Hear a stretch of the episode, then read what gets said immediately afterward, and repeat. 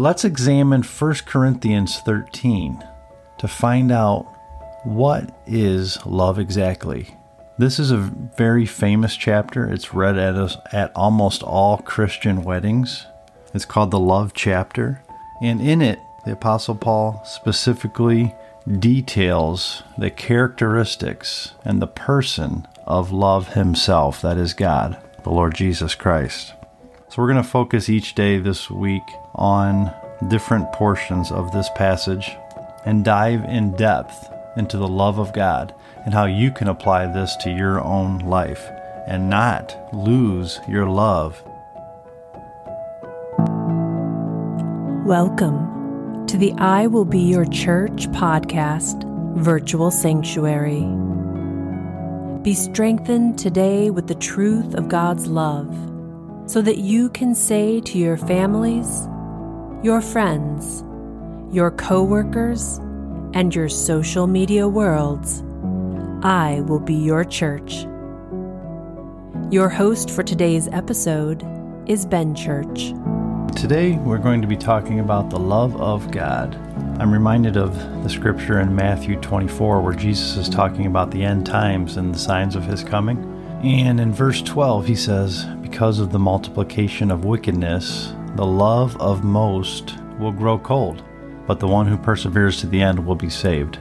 And that's a warning from the Lord Jesus himself that because of the lawlessness, the multiplication of wickedness throughout the whole earth, most people will lose their love. Now, that's a big problem for me because I understand that God is love, that we have to walk in love that we have to be love to those around us. In fact, love should be flowing out of us. So if we're reacting to a wicked world, if we're letting that world dominate our thinking and overcome us, we lose that very life source of God within every single one of believers in Christ Jesus. That's a problem. So if Christ is warning us, I think we got to fight against it. We got to take heart about that. We have to realize that warning you got to realize that the world is growing more wicked. There's a multiplication of wickedness taking place throughout the whole earth. But as believers in Christ Jesus, we got to be on guard against that. You know, the world has their own idea of love, of what love is, and they've kind of hijacked the word love and the concept of love. But I'm here to tell you that love comes from God alone. In fact, God is love. You can interchange those two words. You can interchange God with love. The same thing with light. You can interchange light with love with God. So God is light. God is love. Love is light. Love is God. So any other type of definition as that is a worldly, incomplete definition. But let's examine 1 Corinthians 13 to find out what is love exactly. This is a very famous chapter. It's read at, a, at almost all Christian weddings. It's called the Love Chapter. And in it, the Apostle Paul specifically details the characteristics and the person of love himself, that is God, the Lord Jesus Christ. So we're going to focus each day this week on different portions of this passage and dive in depth into the love of God and how you can apply this to your own life and not lose your love in this wicked age. So let's start at verse 4.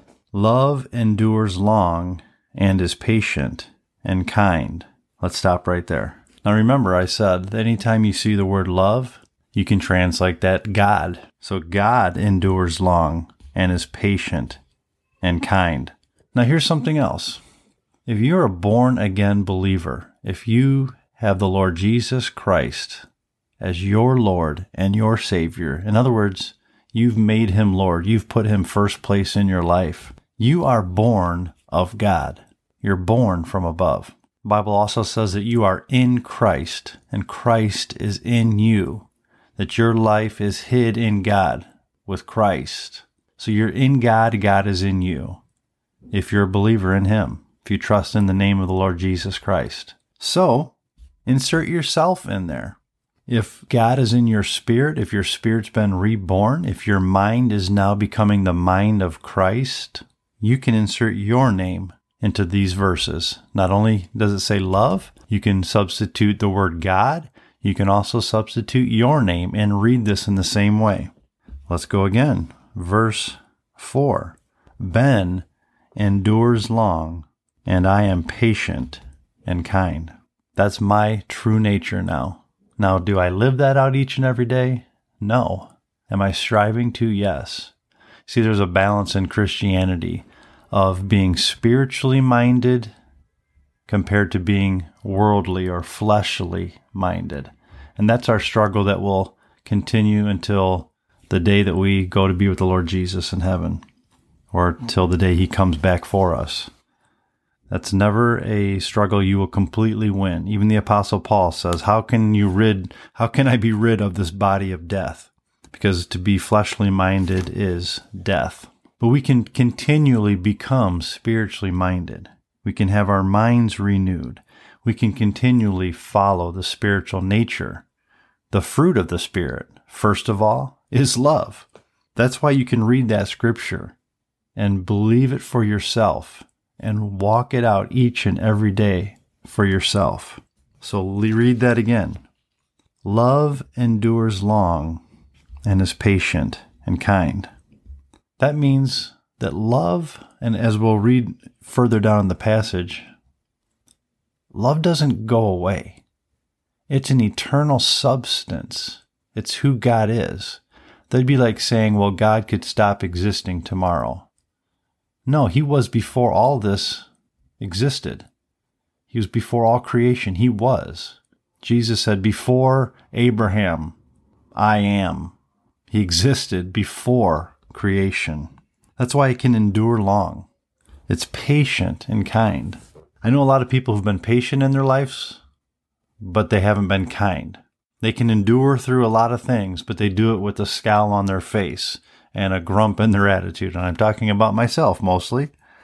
But true love enables you to endure long. It helps you to be patient and kind while doing it, to have a smile on your face while suffering, while enduring, while going through something. It also means that there is endurance involved in this.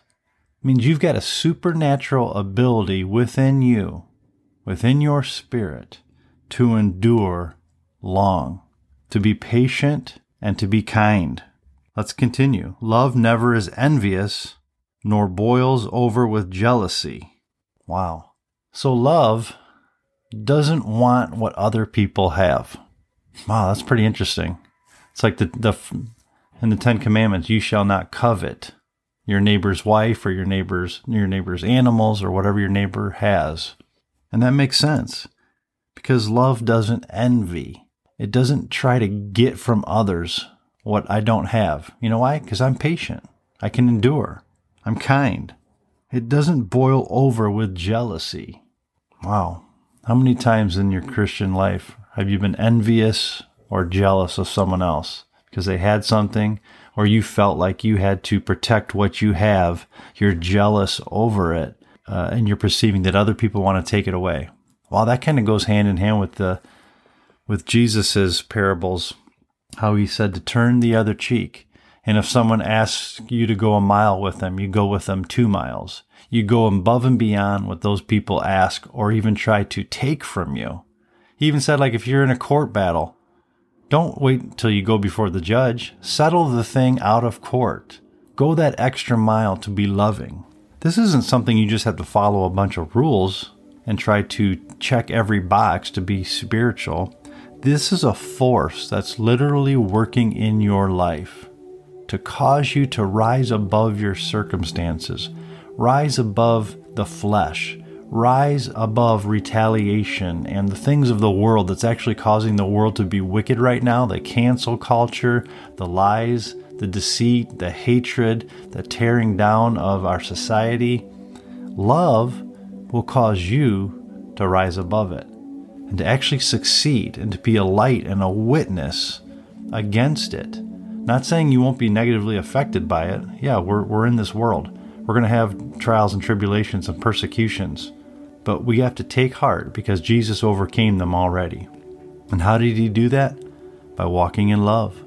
So let's stop there today, and I just pray for you that you would not only walk in the love of God, realize that that love is within you, but you would yield yourself fully to the person of love, that is the Heavenly Father, personified through the Lord Jesus Christ. And we have that through the power of His Holy Spirit living within us and upon us.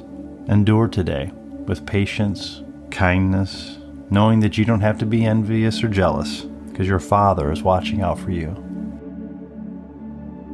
We speak the blessing of God over your life today, which is the blessing of love. We pray that from His glorious, unlimited resources, He will empower you with inner strength through His Spirit. We pray that the Messiah will make His home in your hearts as you trust in Him and that your roots will grow down into God's love and keep you strong. And may you have the power to understand how wide, how long, how high, and how deep His love is. May you experience today the love of the Anointed One. And we pray that as you go about your day, you will be made complete with all the fullness of life, love, and power that comes from God.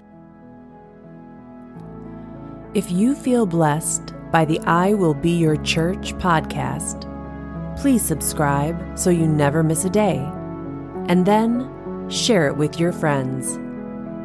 Check out our website, iwillbeyourchurch.com, to learn more about us, check out Ben's blog, connect with us on social media, and become part of this church family movement.